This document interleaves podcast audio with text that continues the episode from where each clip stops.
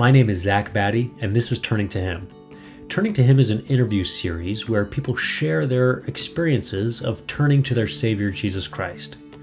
I've had the opportunity to talk to a lot of people over the years in various stages of life. Sometimes people are at their lows, sometimes they're at their highs. Sometimes they want to share their successes, and sometimes they want to share their trials.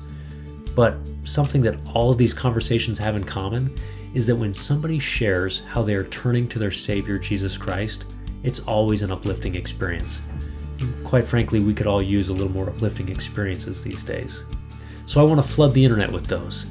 I created this channel so that we could share those experiences with each other. I hope that you find something that you like. I hope that you want to subscribe to the channel and share it with your friends. I hope that you leave positive comments and encourage people or share how how their story helped make you a better person. But most of all, I hope that you turn to your Savior Jesus Christ.